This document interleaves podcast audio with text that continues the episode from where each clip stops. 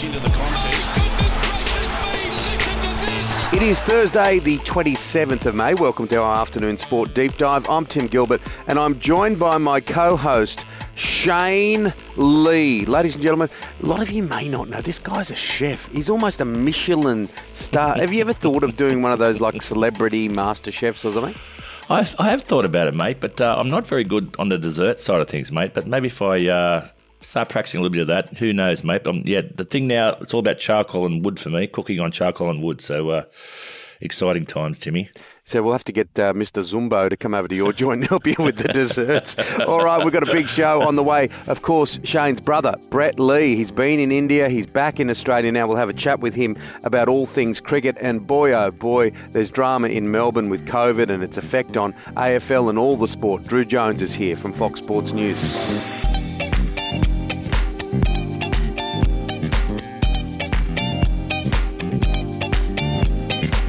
We're going to talk to Brett Lee on the show, of course, Shane, your brother, uh, um, about this topic and more.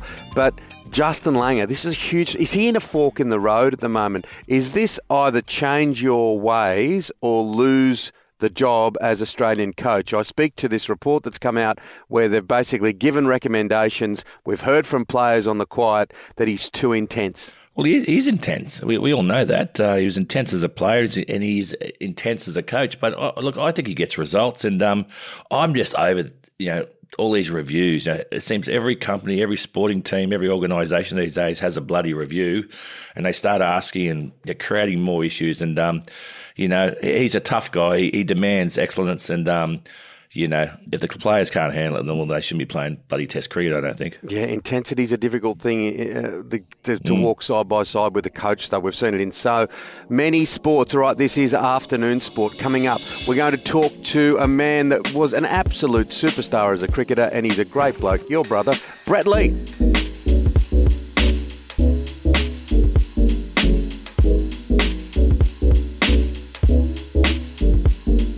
We love having Brett Lee on this program. He's almost like the afternoon sport ambassador. How are you, Brett? Good afternoon. Hello, brother. How are you, mate? Now, let's start off, Brett. Uh, the upcoming Ashes series is obviously a real big one. Playing against the Poms is always probably got to be a highlight for any Test cricketer. How do you think we're going to fare? Well, look, it's going to be firstly, it's a, a, huge year of cricket. You know, you think about what the Aussies have been through so far, what they're about to go through, and then when you throw in the Ashes, which you know, starts on the 8th of December. It's five tests. It's going to be a monumentous, um, you know, summer coming up. But look, I think Australia have got, you know, all their their right sort of values in place. They've got a, you know, a wonderful team. I think there's a few little bits of the the team that you know we might see some changes with a couple of the sort of batting lineup, but I think in terms of the bowlers, they've they've got everything down pat. So look, I, I think Australia going as favourites.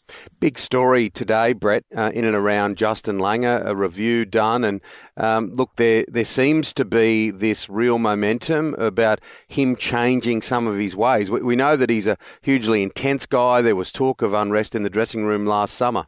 Well, when you think about Justin Langer, look, he, he's he's a very passionate guy. I mean, the, the, the, first thing I'll say about Justin Langer, when you when you mention his name, you think of integrity, you think of loyalty, you think of passion, and knowledge. There are a couple mm. of words that spring to mind with Justin Langer. I mean, you can't you can't falter the the fact that he's such a, a passionate.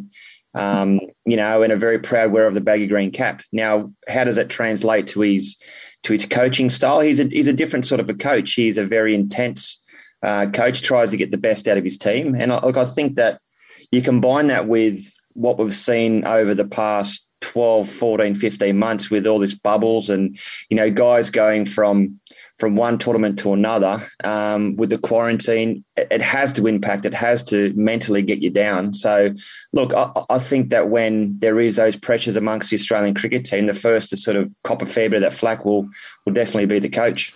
Yeah, but I, don't know if, if it's the right way to go about things. Um, obviously, doing a whole review and asking the players what they think. Yeah, Justin Lang, as you said, he, he is an intense sort of guy, but I think he gets the best out of players. But it's funny now that. Um, and obviously unnamed um, senior players are sort of saying that you know he's too intense, we can't do our job. And when Andrew McDonald took over, um, the change room was a lot more pleasant. But yeah, I, I, don't know how, how I feel about that to be honest. Yeah, and I'm, I'm a bit the same with you, Shane. Look, it's if you ask 40 players, you're going to get 40 different answers. Yep. and it, it's opening up a massive can of worms. I think as I mentioned before, when you when you put those words next to Justin Langer, as I said, integrity, loyalty, passion, knowledge, it's a pretty good start for a coach. Mm. you know, you, you know, you know he's going to give his best. You know he's going to try his hardest. Um, and it, then it just comes down to how he relates to the team. I mean, I, I read a very good article back in uh, the start of this year. I think it was from uh, Andrew Wu.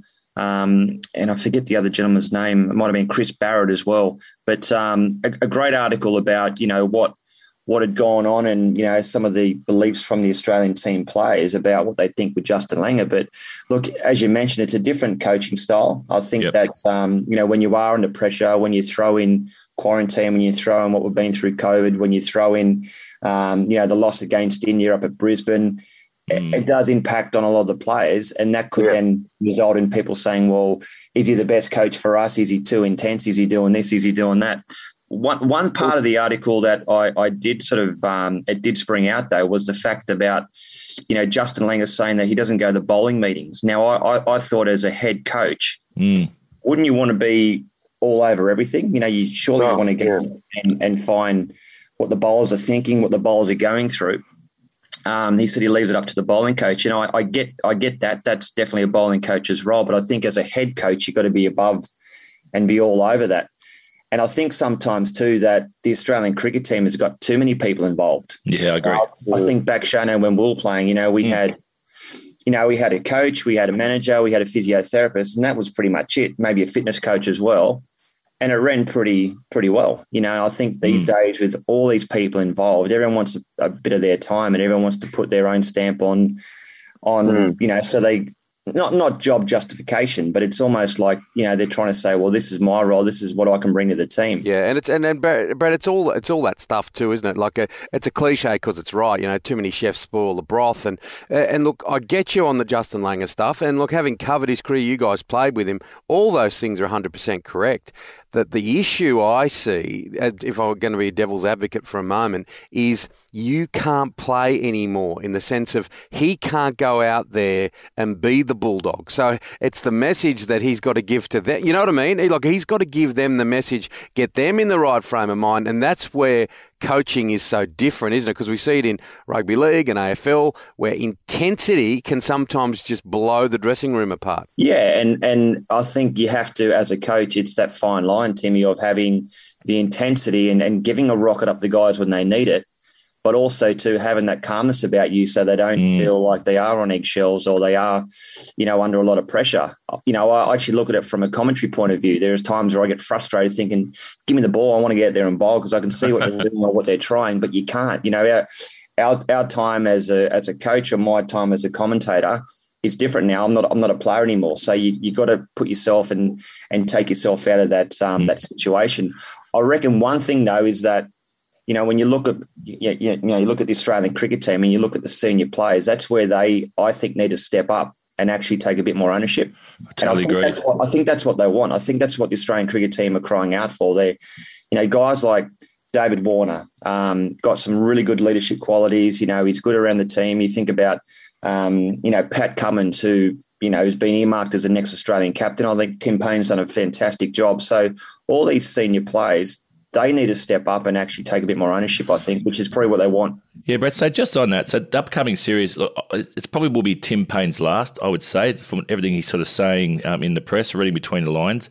I think it's going to be a really big series. You know, Pat Cummins is a superstar, we know that, but I think Starc and Hazlewood, the combination of those three, they need to bowl. They need to bowl some teams out. I reckon they've they've missed a bit there. Um, what what are your thoughts on Warner? He obviously he just got dropped um, in the IPL. Can't believe that. Yeah, I know, and he's a great player. Do you think he'll have a good series? Yeah, he will. I mean, look, you yep. think about David Warner. I spent a lot of time with David Warner over the past couple of weeks and know him very well. Played when he first came in the you know the New South Wales dressing room. He's a he's a different guy. He's a different player, and he's respected amongst his teammates. And he goes out there and he knows what he has to do. And for David Warner to get dropped from the IPL side, I mean, who's been in the top, you know, uh, orange cap holders in terms of the most runs in the last five or six years. I mean, I was just, everyone was just blown away. I mean, there was something that happened in the camp. I think that I don't know with what happened. Maybe someone trying to get back at David Warner, but yeah, there was something that that I don't know. It does, doesn't add up for you know for me personally for the Sunrisers. But um, yeah, you know you can't drop David Warner from that format first and foremost. But in terms of the Australian cricket team, I think that he's going to have a big summer. I mean, his technique still looks great. He's still hungry for runs. He's fit.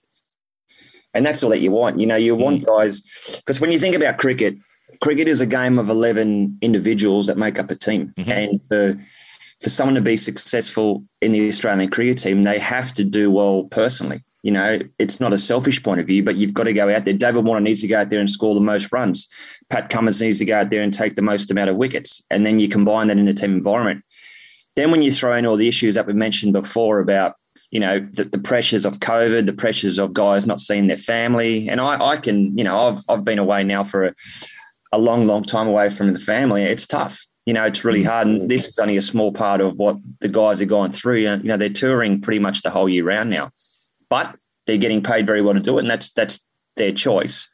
But I'm just saying that these are all the the, the outside influences pressures, that, yeah. yeah, put pressure on the team. Mm. Yeah, it's it's a different world, and, and look, a lot of people want to say, "Oh, they're well paid, they're well this." Well, it doesn't really matter after a while. The money isn't the thing. It's like if you are married and you've got young children and you've got a life and you already have a job which keeps you apart, and you kept further apart, it doesn't help. Look, Brett, always great to chat. So they should be well paid too. Just on that, Timmy. I yeah. mean, so they should be well paid. You know, these these are guys that have done their apprenticeship since the age of eight or nine years of age.